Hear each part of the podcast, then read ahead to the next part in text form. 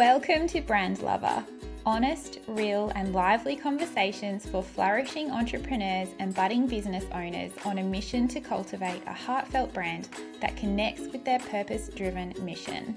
My hope is that you walk away feeling inspired and refreshed with a weekly takeaway in your back pocket that you can apply to your life or business. Welcome back to Brand Lover. This is officially our first podcast episode for 2024. I hope you have had the most magnificent start to the year and you're feeling fresh and motivated and ready to go. I feel like January is almost a write off for a lot of businesses. Um, it takes a little bit of time to sort of reset and get those cogs turning again, um, particularly those of us who are sort of running a business around our families. Um, for me, that is particularly um, yeah, true. But I have some very exciting news to start off with. Um, I don't know if you would have noticed when you um, downloaded or tapped into this episode, but we have new podcast artwork. I'm very excited about this because it's been a long time coming. So, when I started this podcast, it was something that had been um, brewing away for a long time and sort of eating away at me. and um, it took a little bit of courage, to be honest, to sort of rip off the band aid. So it all happened very quickly. And if I hadn't done it quickly, I probably would never have done it at all. So um, now that we're 106 episodes in, it's time to give Brand Lover um, that little touch of TLC that she deserves. So, um, yeah, let me know if you like it. um, so, um, I just wanted to first, before we get into the branding insights, topic, uh, I wanted to share a little bit about my word of the year. I don't know if you have a word of the year. I find it um, helpful. I haven't actually had one the last couple of years. Um, I just never quite, nothing ever quite sat right with me for the last couple of years. But um, and I wasn't intending on having one this year, but a word of the year basically it acts as a guide. So it helps, it's intended to help you to steer you throughout the year um, towards the things that you would like to achieve. So it guides you, it pushes you, it motivate, motivates you and reassures you um, when you're not quite sure if you're on the right pathway. It's kind of like an anchor or a, a focus, shall we say. Um, you can use it in many different ways. Um, but my word of this year is renewal. So it actually came to me with intense clarity and I'm 100% rolling with it. And so, with this fresh motivation of this word of the year renewal, the first thing to receive the royal renewal treatment is the podcast. Um, it's all very exciting. I can't wait to sort of get into this year with the podcast. Got lots of ideas, um, and I'm excited to introduce you to a fresh new wave of inspiring guests and insightful episodes that will help to keep your bland, brand, not bland, not bland, your brand flourishing. Uh, so, as this title suggests, I'm here to share some branding insights for 2024. And I would like to do start this um, by setting the scene. So, um, unless you've been sit, like living under a rock, which I, I doubt you have, 2023 saw the rise of artificial intelligence, um, particularly um, more practically implemented into our um, everyday business, um, eh, whether that's marketing, uh, actually mainly marketing. Um, uh, so, you know, you can use it for content creation, for copywriting, hashtag research. Um, you can even create advertising imagery and definitely not least of all, even logo designs.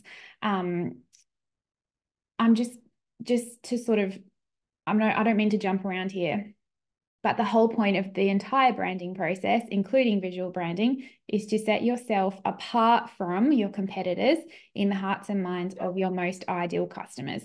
To endear your brand to them with such strength and connection that your brand will be etched into their memory. Temptation to use templates, free logo generators, um, even cheap Etsy files, you know, is strong, especially if you're just starting out. But please just ask yourself these questions before diving in, before you start using um, artificial intelligence to help you um, create anything, anything at all in regards to your brand that is going to be associated with your brand, that is going to be communicating your brand, that is going to be representing your brand. Do I own these designs or do I have permission to use them? Am I infringing copyright? Where did the original source files come from? Are the designs similar to my competitors? Will I be able to trademark the design in the future when my business grows? Are the designs relevant and eye catching? And do they evoke an emotional response in my ideal customer? I could go on, but I think you're quite, you know, hopefully you understand what I'm trying to say here. Um, the point is that in order to truly stand out in an already saturated marketplace and combat the artificial intelligence force that is only getting stronger, um, you need to lean into your superpowers and allow your quirks to shine and embrace your humanness. Um, you know, the temptation to have something create for you uh, is so strong because it just feels easy. Like it's always like it's like the path of least resistance. But we all know that that path is not necessarily the one that's going to lead you where you need to be going. Um, so basically, I would encourage you in 2024, particularly now that we're in this kind of environment where a lot of business owners are going to be leaning into um, AI generated everything um, to focus on what makes you you, like what makes your brand unique, and really embrace that and put a spotlight on it, even if sometimes it feels hard. um, and this also means that we need to be focusing on connection over perfection. Trust your innate power of communication and focus on cultivating relationships over speaking or writing in a way that feels generic or mass produced to your audience. Um, another one is personal outreach. Um, personal outreach and referral networking is definitely on the rise and for good reason. Um, because as we finally break free from the shackles of COVID crowd avoidance, and I think there has been a hangover of that the last year or two. It's time to now pull up your big girl panties and pound the pavement. Almost every time I attend a networking event, I meet someone who eventually becomes a client or refers me to a new client. Um, even though, as an introvert, I always find it that I have to, yeah, I have to really summon the courage to go, but it's always fruitful. Um, so never underestimate the power of people. Okay, so as for visual branding trends, and I want to caveat this by saying that I'm not very trendy myself. I'm not like, I'm not a cool girl, to be honest. I do, however, um, I tend to gravitate towards aesthetics that are authentically aligned rather than um, I guess, fast fashiony type stuff, even in the design world. And the same goes for the brands that I create as well, because trends, you know, they're great and all, and they, um, you know, they shine for a little while and they're cool and they, um, they get a lot of attention for a short time, but they almost always become fads and fads fade quickly. So there's absolutely no point investing in a visual brand that isn't going to stand the test of time and your audience um, basically is going to dump quite quickly simply because your style is dated. The brands that are going to thrive in 2024 are the ones that truly embrace human connection, don't succumb to generic temptation, and protect their brand by investing in assets that are unique to them, their message, and their mission. If you want to stay in the realms of home hobbyist, templates are fine.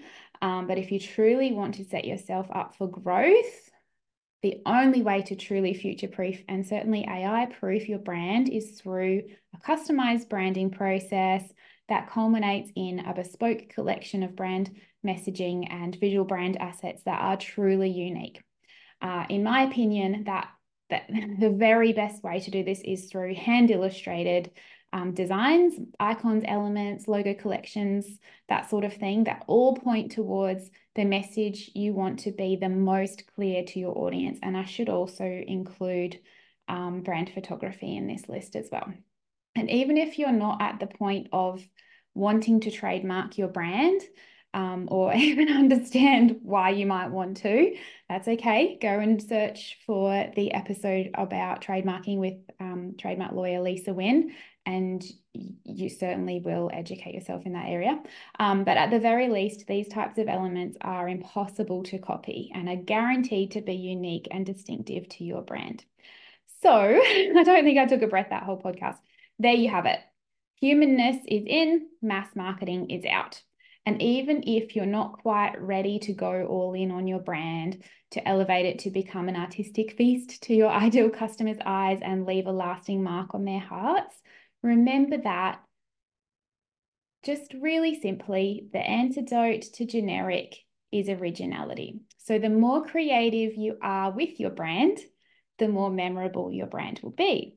And the more memorable your brand is, the more people will flock to it.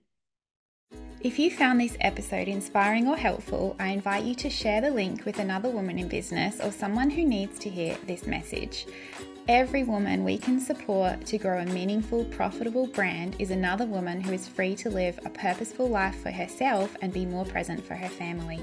None of us are alone in the challenges we face in business, but the solution can start with a gift from someone else, and it could be a podcast episode just like this one. Thank you for listening.